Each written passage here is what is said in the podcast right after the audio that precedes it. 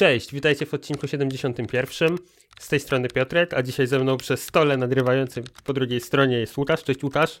Cześć Piotrek, cześć wszystkim. Witam też w 71 odcinku. Przyniosłem wam kilka newsów. Super, ja też trochę mam, więc zacznijmy od czegoś największego, coś co się pojawiło dosłownie e, w poprzednim tygodniu, jak wy tego słuchacie. Czekaj, czekaj, bo my zwykle listujemy najpierw newsy, które przynosimy. To może ja zacznę. Ja mam trzy newsy związane z React Native'em. Dziękuję. Spoko, to ja mam właśnie jedną z tych wielkich rzeczy, która jest, to jest Next.js nowy, 12.1. Mam mało in, małe info o nowym WebGL-u i o Wajcie 2.8.0. No i na sam koniec może nam się uda opowiedzieć State of JS. Tak, wyszedł State of JS 2021. Dobra, to jedziemy. Devspresso. Newsy przedstawi dzisiaj Piotrek. I Łukasz. Next.js 12.1. To jest rzecz dość nowa, bo pojawiła się dokładnie 17 sty... wróć lutego. Tam jest parę zmian. Jedną z najważniejszych to jest coś, co na Twitterze ogłaszali jako coś, na co wszyscy czytaliście. Będzie super zmiana. Ta zmiana... Most requested change. Most requested change, dokładnie. On demand incremental static regeneration, tak to nazwali, które ma znacznik beta. Co to robi? Robi to to, że wcześniej mogliśmy mieć incremental static regeneration w get static propsach, mogliśmy dodać co ile milisekund jest rewalidacja kontentu. W tej chwili możemy tego nie wrzucać, tworzymy oddzielnego API roota i w nim ustawiamy coś, co się nazywa w tej chwili unstable podkreśnik revalidate, dlatego pewnie jest w becie, bo jest to unstable podajemy pafa, którego chcemy zrewalidować, odpalamy sobie aplikację, jak uderzymy w konkretny API root, to nam się zrewaliduje kontent na wyszczególnionych pafach. Proste. I to jest miłe. I to jest, faj- I to jest fajny use case, jak na przykład macie bloga i wrzucacie sobie strony na podstawie ilości plików, wrzuciliście nowy content na bloga, to się nie dzieje co 100 sekund, czy tam ile mogłeś ustawić ten interwal wcześniej, to się dzieje no raz na kilka dni pewnie, więc jak już wrzucicie ten nowy plik na wasz serwerek, to po prostu podbijacie do pod ten konkretny endpoint i tyle. I strona jest zrewalidowana i, zno, i dalej jest y, static generated, czyli nie jest server Dokładnie. side. Dokładnie. Chyba ja mam jeszcze inny ciekawszy case, to są strony e-commerce'owe, gdzie mamy produkty i trzeba czasami zmieniać ceny, bo wchodzą promocje, e, zmienia się jakaś kategoria, dodajemy reviewsy inne różne takie rzeczy, nie? Więc to tam też rewalidacja na bieżąco się przyda. Dobra, kolejne rzeczy. Jak wiecie, Next 12 przechodzi z SWC, czyli tym e, kompilatorem w Raście. Jest on w tej chwili w nowej wersji, że się tak wyrażę i dodali wsparcie w e, dla kompilatora, dla style komponentów, dla import source'ów, dla legacy deklaratorów, co ciekawe dla relaya i, i dla mm, remove react properties i, remove console. To są wszystko oczywiście to są biblioteczki. Kolejna rzecz, dodali zero configuration jest plugin i to jest super. Jest teraz next/js i automaty, automatycznie dostajemy Jesta w zestawie. Teraz jest next slash jest. jest. Tak, to będzie trudne. Jest next.js next slash jest dużo tych powiązań. Dobra, ale jeszcze dalej, szybko. Szybsza minifikacja SSWC można sobie uruchomić w NextConfigu. Oczywiście lepsza optymalizacja obrazków. No nawet nie, nie będę się nad tym rozwodził. Kolejne jest dobre, kolejne jest dobre, to może ja tak. powiem. E, w kolejnym jest 80% e, mniejszy Docker image. To jest akurat fajne dla self-hosting, czyli nie trzeba e, w Vercela korzystać, żeby, żeby używać Nexta i mało tego, nawet dla ludzi, którzy nie korzystają z Vercela, to są benefity i plusy, czyli na przykład taki właśnie 4 razy, ile to jest? 80% to jest 5 razy zmniejszony e, Docker. Czyli tam oni chyba z tego co oglądałem ładują po prostu tylko to, co potrzebne. Dokładnie, w ogóle to jest ciekawe, bo wcześniej mogłeś pakować w Dockera czy w cokolwiek innego wypusować sobie to. Jedyne co, to teraz dodali możliwość zrobienia outputa, który jest standalone. Mhm. I od tego jest eksperymentalna fraga w, oczywiście w NextConfigu, ale wtedy pojawia się konkretny folder, e, ten podfol, pod, właściwie podfolder do .next, robi się standalone i tam jest wszystko, co może być, cała aplikacja, która nie ma node modulesów i to jest super. Przez to ten Docker może być taki malutki. Hmm. I ostatnia rzecz, a to chyba nikogo nie dziwi, wsparcie dla React 18, czyli serwer komponentów, SSR streamingów. To jest oczywiście w alfie, bo sam React 18 nadal jest na zasadzie alfy i eksperymentala, nie? Tak, to w sensie oni to ogłaszali już wcześniej, to już było wspierane. Tutaj jest coś napisane, że improved stability and support, czyli po prostu wspierane trochę lepiej niż, niż kiedyś. Niż było, dokładnie. I, i tyle, i oczywiście bugfixy. No, nad bugfixami się nie będę roz, rozwodził. Dobra. Co jeszcze fa fajne, to jeśli ktoś z Was korzysta z Next.jsa i chciałby wypełnić ankietę survey, to może wypełnić ankietę survey e, i pomóc Next.jsowi swoim feedbackiem. Tak jak na przykład będziemy mówić o ankiecie State of JS na końcu tego odcinka. Dobra. Piotr, chyba ja przejdę do swoich rzeczy i skoro ja jestem w odcinku i mówię moje rzeczy, to to na pewno będzie React Native. React Native to jest biblioteka, gdzie w JavaScriptie możesz pisać natywne aplikacje. I teraz na co możesz pisać te natywne aplikacje? Możesz je pisać na Windowsa i Microsoft wspiera ciebie, żebyś pisał natywne aplikacje na Windowsa i na macOSa też. Oni to mhm. obydwa te repozytoria e, maintainują bardzo dobrze. Natomiast jeśli chcesz pisać na Windowsa, to oni wrzucili ci ostatnio coś, co nazywa się React Native WinRT, i te WinRT to jest e, Windows Runtime. Mhm. Kojarzę temat. Pomagają, pomagają ci, żebyś mógł skorzystać ze wszystkich, z całego setu, e, tutaj jest w blogu napisane, Windows Run, Runtime API directly from JavaScript. Czyli nie musisz pisać żadnego natywnego kodu, żeby na przykład wyświetlić, tak jak w przykładzie na blogu, e, Toast Notification. To jest natywne API jak dla mnie bomba. W sensie nie wiem, jak dużo osób korzysta z React Native for Windows albo z React Native for macOS. Ja sam korzystam tylko wtedy, kiedy muszę zrobić jakiegoś showcase'a, żeby pokazać, że, że moja technologia może, może działać natywnie na wielu platformach. Natomiast to jest na pewno dobre dla Windowsa i muszę Ci powiedzieć, dla Microsoftu i muszę Ci powiedzieć, że Microsoft bardzo dużo inwestuje w React Native'a. Z takim, takim przykładem to jest to, że bardzo dużo aplikacji nie jest o tyle napisanych całych w React Native, co ma React Native'owe screeny, React Native'owe wstawki, które są reużywane w wielu aplikacjach, na przykład w pakiecie Office, nie? Czyli jak w mhm. pakiecie Office widzisz coś, co wygląda tak samo w Office, e, w tym, w Docsie, jak się nazywają? No, Word, w Wordzie to jest sorry. Word. W Wordzie albo w Excelu, to, to duża możliwość, że to po prostu jest napisane raz, leży u nich gdzieś w monorepo raz, a jest po prostu deployowane do kilku różnych aplikacji. To jest super ciekawe. Był taki talk na React Native EU z Microsoftu, gdzie pokazywali właśnie te swoje całe uniwersum repozytoriów, które ze sobą są połączone magicznie i magicznie rebuildują się aplikacje, kiedy coś zmieniasz gdzieś tam. Mega.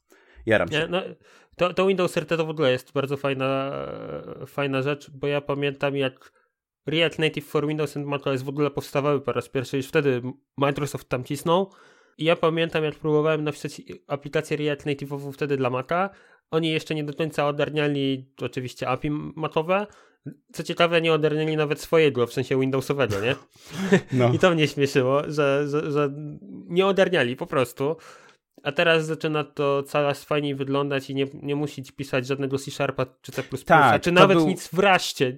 Nie? Po prostu to był przez chwilę taki punkt, że o ile ja jestem mobilkowcem i gdzieś tam w natywnym Androidzie bez problemu, żebym sobie coś natywnego podpiął do React Native'a, no to już C-Sharp to jest zupełnie jakieś inne uniwersum, nie? To jest e, coś, co jest mało, raczej mało ludzi pisze w tym, e, więc żeby znaleźć kogoś, kto pisze natywnego Windowsa i żeby jeszcze miał chęć bridge'ować natywnego Windowsa do gdzieś tam do JavaScriptu, tak.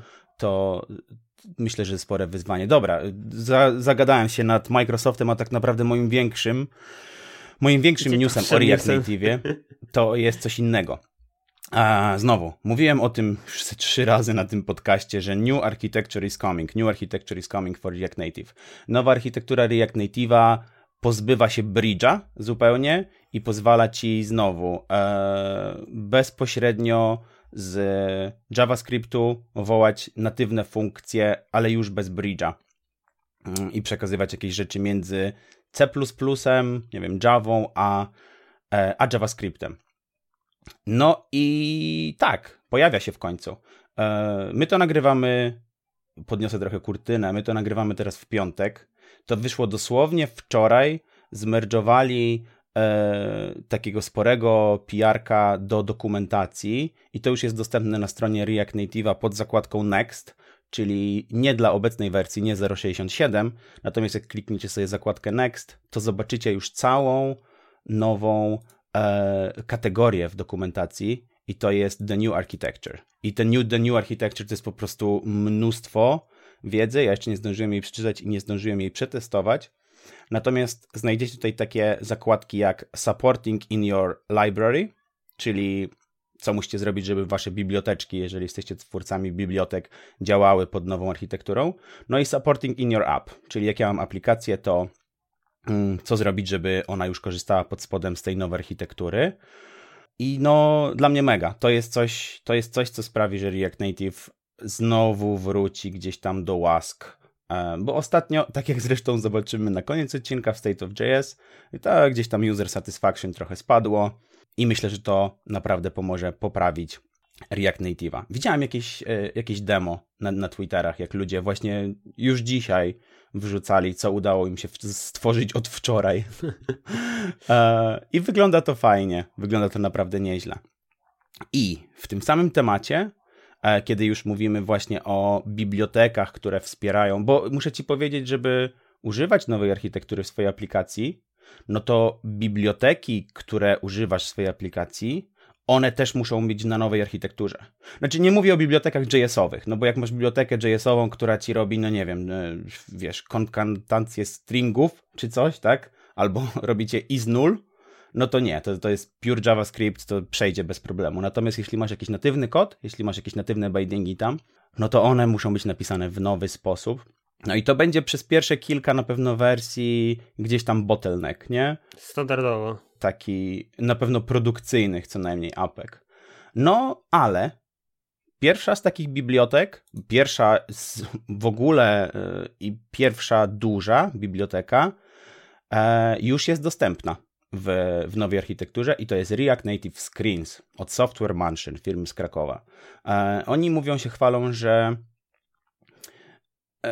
chwalą się, że ta biblioteka jest instalowana 70% czasu, kiedy jest instalowany React Native z npm Więc 7 na 10 apek React Native'owych, powiedzmy, no gdzieś tam, korzysta również z React Native Screens i ta biblioteka jest już w nowej architekturze dostępna.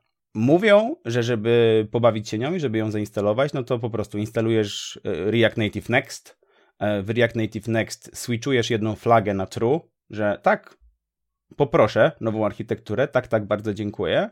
I dzięki temu możesz korzystać z tych nowych screensów, ale one są oczywiście backwards compatible, więc przez te pierwsze kilka wersji, miesięcy i React Native i te biblioteki pewnie, a Screens jest jedną z nich, pierwszą, pozwolą ci albo korzystać z nowej architektury, albo korzystać ze starej architektury. Okej. Okay. Więc jeśli chcesz po prostu zupdate'ować, a nie obchodzą cię nowe architektury, bo masz masz produkcję, masz klienta, a to, to zachowujesz starą.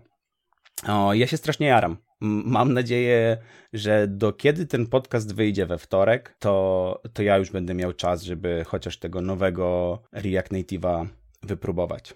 No i dobra, to była moja część tego odcinka i czekam, co, co ty jeszcze masz do powiedzenia. To ja mam jeszcze parę rzeczy, a chyba największą, która mnie interesuje, niektórzy z Was wiedzą, ja i Julet pracowaliśmy na takiej fajnej technologii, e, jaką jest WebGL. I WebGL dawno temu był w wersji 1.0 i ona tak nam gdzieś ciągle bruździła, jest wolna, niewydajna, często nie jest wspierana na przykład przez aplikacje, w sensie przez komórki, nie? Przez smartfony, w ogóle jest strasznie upierdliwa, że się tak wyrażę. Ale jest bardzo ogólnie fajną technologią. Tak, właśnie chciałem powiedzieć, że jest taka bardzo powerful. Nie wiem, jak to właśnie. po polsku powiedzieć, ale. E, no. no. i od 2017 roku była walka o to, żeby WebGL 2.0 weszło nam trochę do mainstreamu. No i wypuszczono WebGL e, 2.0. Na początku była, było to w Firefoxie i Chromie, po czym przyszła, e, przyszedł czas na Safari w 2019, no i na, e, na sam koniec e, to, co Safari u, u siebie wzięło, no to zaadoptowało też, też Google w Chromie i, i w ogóle w Chromium. A co zrobiło Safari, to jest o tyle fajne, że WebGL 2 działa na tak zwanym silniku Metal. I to jest bardzo fajna rzecz, bo dzięki temu jest to super, mega wydajne, e, wydajny engine do, do, rzecza, do robienia rzeczy w 3D na Macu. I nie ma innego, jakby to jest jedyny silnik, który działa świetnie i na iOSie, i na Macu, i, e, i na iPadOSie mega. No i to samo oczywiście Google mówi, e, fajne, to my sobie to weźmiemy. No i dogadali się z Applem i zaczęli robić to samo w, w Chromie, więc uwaga, WebGL, co ciekawe, w Chromie działa na metalu, jeżeli oczywiście korzystacie z Maca, nie?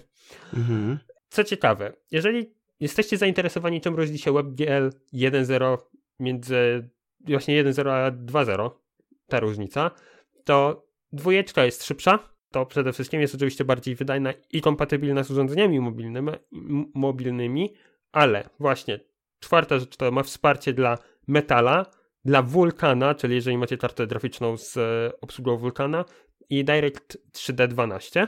I ostatnia rzecz to jest po prostu chyba mój konik. Tekstury 3D się pojawiły. To nie jest jedyna, jedyna zmiana, bo tam jest jeszcze na przykład zmiana co do powstawania instancji konkretnych obiektów w 3D. Jeżeli chcesz zrobić ich tysiąc, przykładowo to w WebGL-u jeden trzeba było zrobić tysiąc instancji i poprzesuwać pomiędzy sobą je, żeby było widać, chociażby nie wiem, chcesz zrobić armię ludzików, nie? Mm. No to musiałeś robić tysiąc instancji i je przesuwać. W przypadku WebGL 2 możesz zrobić jedną instancję i ją po prostu rozproszyć na tysiąc, tak więc renderuje się tak naprawdę jeden obiekt. Dzięki Co temu jest super No, to jest, to jest, w sensie wiesz, to opracowanie jest jeden model przez, przez silnik i później mm -hmm, jest tylko re mhm. replikowalny. To jest mega, mega fajna rzecz. I teraz uwaga, news najważniejszy. W tej chwili 80% przeglądarek korzysta z WebGL 2.0, ma dla niego wsparcie i nie potrzebujemy robić żadnych fallbacków do, do WebGL 1.0. Po prostu używamy sobie WebGL 2.0, no ja to wiecie, to z jakiejś dziwnej przeglądarki, no cóż, jakby happens, nie? Dokładnie w tym samym, dokładnie ten sam moment był w 2014, żebym się nie mylił, jakoś tak, dla WebGL 1.0. Dokładnie tak samo było. E, mi, te, mi, mi WebGL, mi WebGL kojarzą się trochę z tym, że wchodzisz na stronę internetową z, fajer, z fajerwerkami i nagle słyszysz wiatraki w swoim komputerze. Tak, tak, tak też się zdarzało. Z WebGL 2.0 jest troszkę inaczej. Bardzo fajnie można popatrzeć na demówki, które na przykład Firefox ma u siebie, bo mają taką bardzo fajną wizualizację e, wody. Jest postawiony budynek, jeziorko, nie? Księżyc sobie gdzieś tam lataj i ta woda jest taka, wiesz, powiedzmy naturalna. Mhm. Wiem, jak to brzmi w 3D, nie? Na, naturalna. I to wszystko dzieje się w przeglądarce. Jest takie, wow, jak to w przeglądarce? No tak to jakby działa. I WebGL 2.0 no to jest fajna, fajna technologia, więc taki news, że tak w tej chwili jest wsparcie już praktycznie wszędzie, w tym i w wielu bibliotekach typu FreeJS, Babel, y, Babylon.js mm, i, i w paru innych jeszcze tam bibliotekach, które korzystają z właśnie z WebGL-a, który oparty jest na OpenGL-u przecież tak naprawdę. Okej. Okay. E, przechodząc dalej, bardzo szybki i bardzo krótki news e, jeszcze ode mnie, a mianowicie Note V17.5 jest current i to wszyscy słyszeli, to po prostu było wszędzie, to ja tylko powiem. E, dodali fetcha.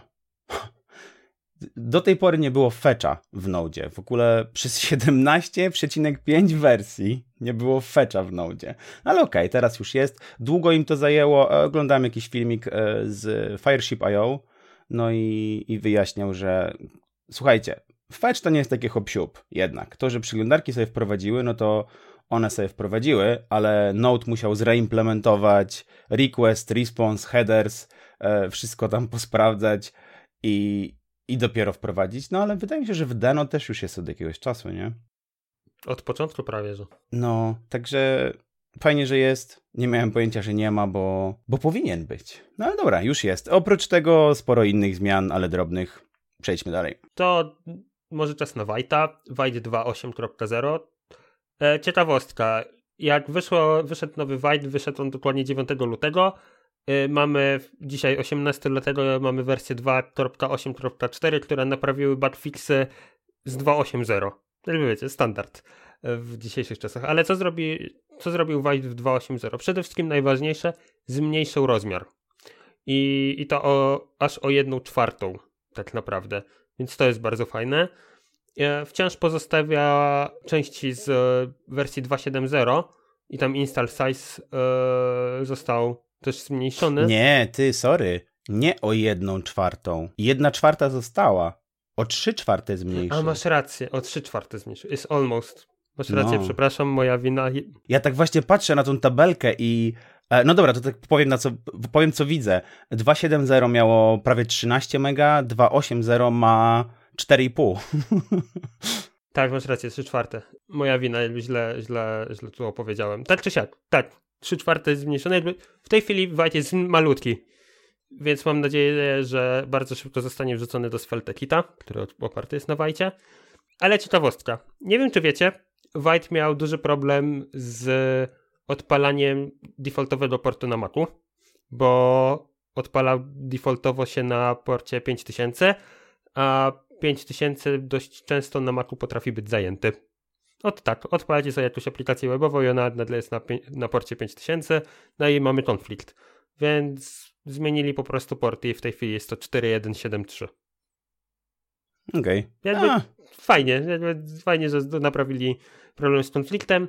No i e, w tej chwili jedna z fajniejszych rzeczy to jest to, że jeżeli ktoś korzysta z workerów, no to ten worker nie wymaga jakiegoś dodatkowego syntaksu e, i, i opisania e, sufiksami, e, że to jest worker stricte, jak go importujemy, tylko po prostu możemy sobie na, napisać, że to jest worker, podać jego URL, oznaczyć jako moduł i będzie działać, nie? Więc to jest taki nowy, nowy sposób i oczywiście jest nowa konfiguracja bundlingu dla, dla workerów. I mnóstwo, mnóstwo bugów też ponaprawianych w przypadku 2.8.0, które były później przecież na- naprawiane jeszcze dalej, aż do 2.8.4, które w tej chwili jest dostępne dla Was do użytku. To co, Piotrek? My już teraz mamy ten State of JS nareszcie, czy coś jeszcze będziesz... Wiesz co? Może jeszcze jedną ciekawostkę wrzucę. No to dalej. E, Jeżeli ktoś korzysta z Google Clouda, a wiem, że wielu deweloperów w dzisiejszych czasach korzysta, to zespół od Google Clouda wydał nowy tool. I nie, nie jest to ani nowy, nie wiem, App Function, tam Cloud Function, Cloud Run czy cokolwiek innego. Nie. Stworzyli sobie aplikację do tworzenia diagramów architekturalnych. I działa to o tyle fajnie, że normalnie mamy wszystkie, wszystkie elementy systemu Google Clouda, nie? Mo- możemy sobie wybrać compute, możemy sobie wybrać, czy chcemy coś robić na Kubernetesie, bazę, dan bazę danych podłączyć, nie wiem, jakiś CI/CD gdzieś i sobie normalnie rysujemy diagram, nie? Przesuwamy sobie klocuszki, łączymy yy, strzałeczkami, Czyli, czekaj, to jest taki... Aha, to jest tylko diagram? Znaczy, tylko diagram. Czy to jest taki no-code deploy? Że ja sobie nary narysuję i to mi działa? Tak, dokładnie to, to jest coś, co tutaj Google wy, wykombinowało, czyli mamy taki trochę no-code dla, powiedzmy dla architektów, że mogą sobie utworzyć diagram, no i żeby sprawdzić, czy to rzeczywiście działa, pojawia im się przycisk i mogą sobie otworzyć to w Google Cloud Shellu i nawet zrobić jego deploy za pomocą przycisku. Po prostu pojawia się, jest open in Google Cloud Shell, robię Cloud Shell, odpalam, robię kropka install i działa. Hmm, okej. i już. Czyli mamy deploy in one, with one click. Yy, mają oczywiście prebuild referencyjne architektury, jeżeli ktoś potrzebuje, ale oczywiście można to wszystko samemu sobie porobić. Wygląda to mega fajnie, polecam wpis na blogu, yy, gdzie oni pokazują jak to działa, są fajne gify pokazujące właśnie jak sobie przeciągają, jak można łatwo uruchomić jakąś architekturę na Google Cloudzie. To taka ciekawostka. Tak, to miłe. Zawsze jest dobrze widzieć e, gdzieś tam zbliżenie tych rozwiązań no-kodowych. Oczywiście i tak chcesz mieć zawsze ten e, taki last mile check Tak, na, tak. na, kodzie bezpośrednio, zmienić parametr o, o pół. Ułamek, tak, o ułamek jakiś, dokładnie, ale, ale, Ale, wiesz, ale taki ogólny pogląd, żeby to wszystko się tak, taki rough idea, żeby się wyklarował. Zdecydowanie, zdecydowanie lubię takie rzeczy. no, dokładnie. Dobra, to słuchajcie, to szybko State of JS. Co w nim ciekawe. O boy, o boy. Eee, wiesz co, najpierw może ja bym chciał się podzielić e, czymś takim, że ja tego nie potrafię czytać. Eee, ta strona rzuca we, we mnie tyloma wykresami, tyloma kolorami, tyloma... Ach, interakcjami, ja bym interakcjami, powiedział. parametrami, które mogę zmienić, żeby dostosować te, te wykresiki, że że ciężko się to czyta. Więc ja najpierw w ogóle przeszedłem sobie do konkluzji i do nagród. do konkluzji i do nagród. Najpierw sobie to zobaczyłem. Mnóstwo jest tu informacji. Mnóstwo jest informacji na tej stronie. Co ciebie najbardziej zaciekawiło? Co, co jest dla ciebie... Osobiście najbardziej ciekawi mnie to, że w, jeżeli chodzi o biblioteki i mówimy to o biblioteki frontendowe, to bardzo szybko rośnie nam Svelte co ciekawe, w bibliotekach frontendowych nie zobaczysz Nexta.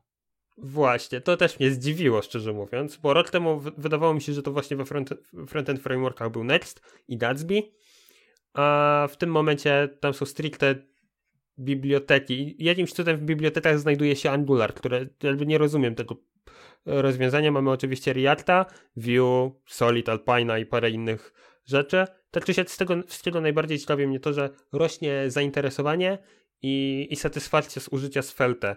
Sam osobiście Svelte dopiero się uczę, ale wow, jakby to pokazuje, że jest tam na poziomie 90% i względem, wiecie, jednego roku do roku to tam jest na poziomie 1-2%, ale też pokazuje, że goni Reacta i to w dużym stopniu, a najlepiej to widać po, uży po użyciu, bo w tej chwili użycie Reacta to jest na poziomie 80%, ale Svelte w przeciągu dwóch lat, czyli od 2019 roku, kiedy było użycie na poziomie 8, w tej chwili ma na poziomie 20%. Urosło dwa razy, no, urosło dwa razy.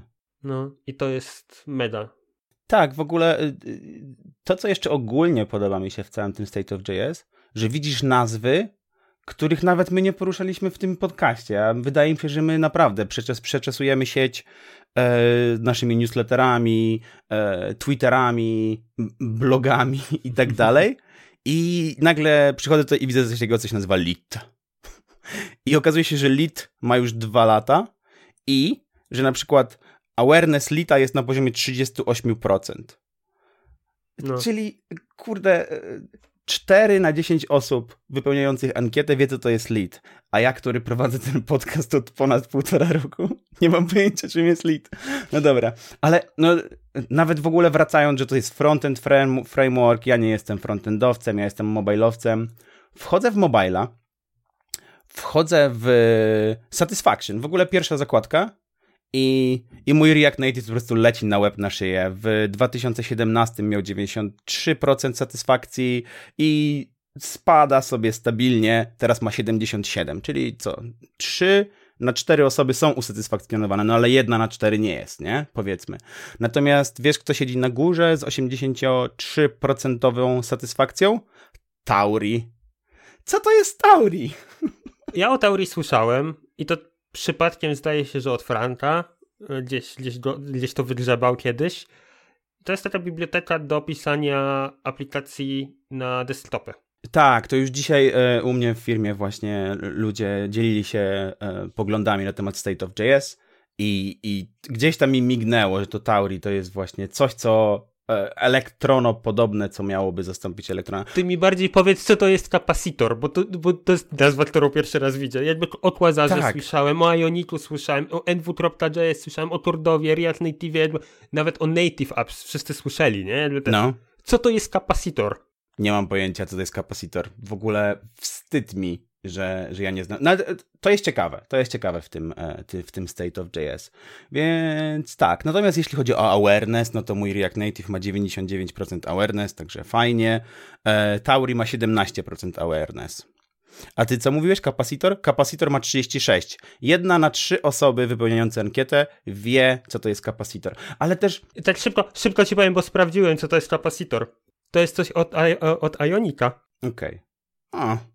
Czyli nie muszę się martwić o stratę pracy jako Dionika, to znaczy, że nie przedrze się z daleka. I to, i to no ma budować web, web, native appki, które robisz na iOSie, Androidzie, progressive web appy, możesz się ponoć szybko przemigrować z turdowy do kapasitora. Też chciałem zaznaczyć, że na pewno ta ankieta, na pewno te wyniki są bardzo, mm, jak się mówi, biased po polsku. Ukierunkowane? Takie... Tak. No, kim musisz być, żeby wypełnić ankietę State of JS? No, JS deweloperem, który wie o tym, że ta ankieta istnieje i gdzieś tam dostał linka na jakichś swoich portalach, które śledzi, albo w newsletterach, które śledzi, nie?